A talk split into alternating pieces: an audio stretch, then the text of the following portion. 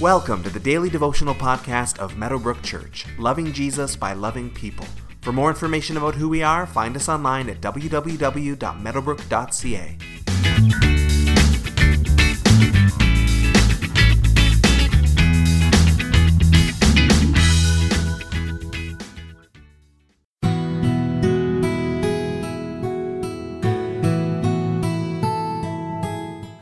clear testimony of Scripture is that our God is a good and loving Father. Now, sadly, not all human fathers that we know are good and loving, and if that was our situation growing up, God has an amazing way of bringing other godly people into our lives who can help fill those roles.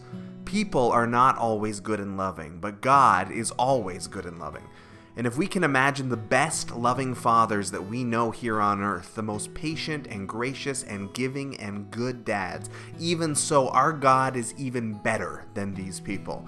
It's a thought we might wrestle with, but it is the truth nonetheless. God is a good and loving father who wants good things for his children, as any good and loving father would.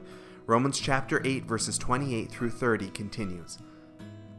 And we know that in all things God works for the good of those who love him, who have been called according to his purpose.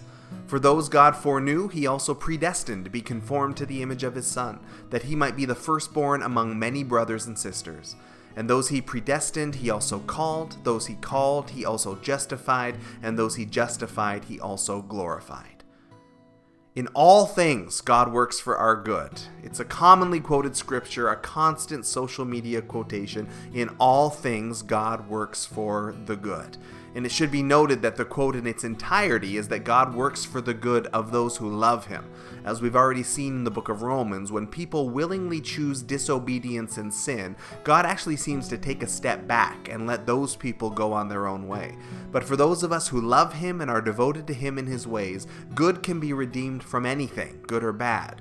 In previous verses, Paul has been talking about suffering, and now he talks about how all things, even suffering, can be worked out for good we know that everything is not good and not everything comes from God. There are forces of evil and human sinfulness at work in our lives as well. Not everything is good. Not everything comes from God. But in everything, God is on our side and wants good for us, working for that good on our behalf.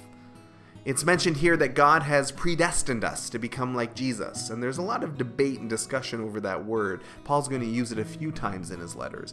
Predestination either means that God has predecided who goes to heaven and who doesn't, and we have no say one way or another, as some branches of the church believe, or in the opposing view, Predestination means that God has given us free will to choose Him or reject Him, and in His omniscience, He already pre knows who will choose to accept and who won't.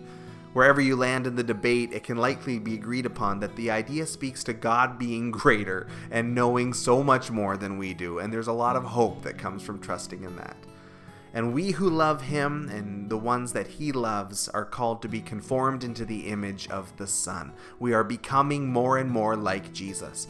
We sometimes call this spiritual formation. We are being formed into Jesus' image in a lifelong journey that requires effort and discipline on our part, but which is ultimately a work of the Spirit. We are being conformed to his image. We're not conforming ourselves. As we walk with Him, we're changed, and as we're changed, we become like Jesus. So our job is to walk with Him, to open ourselves up to Him, to connect with Him and commune with Him, that we might become what we were always supposed to be. As we trust in the God who knew us, and not only who calls us, and not only who justifies us, but who glorifies us, making us more like Jesus. This is an awesome few verses of Scripture. For today, take some time to reflect on past suffering in your life, or maybe current suffering if that's where you're at. It wasn't good, and we're not calling it good.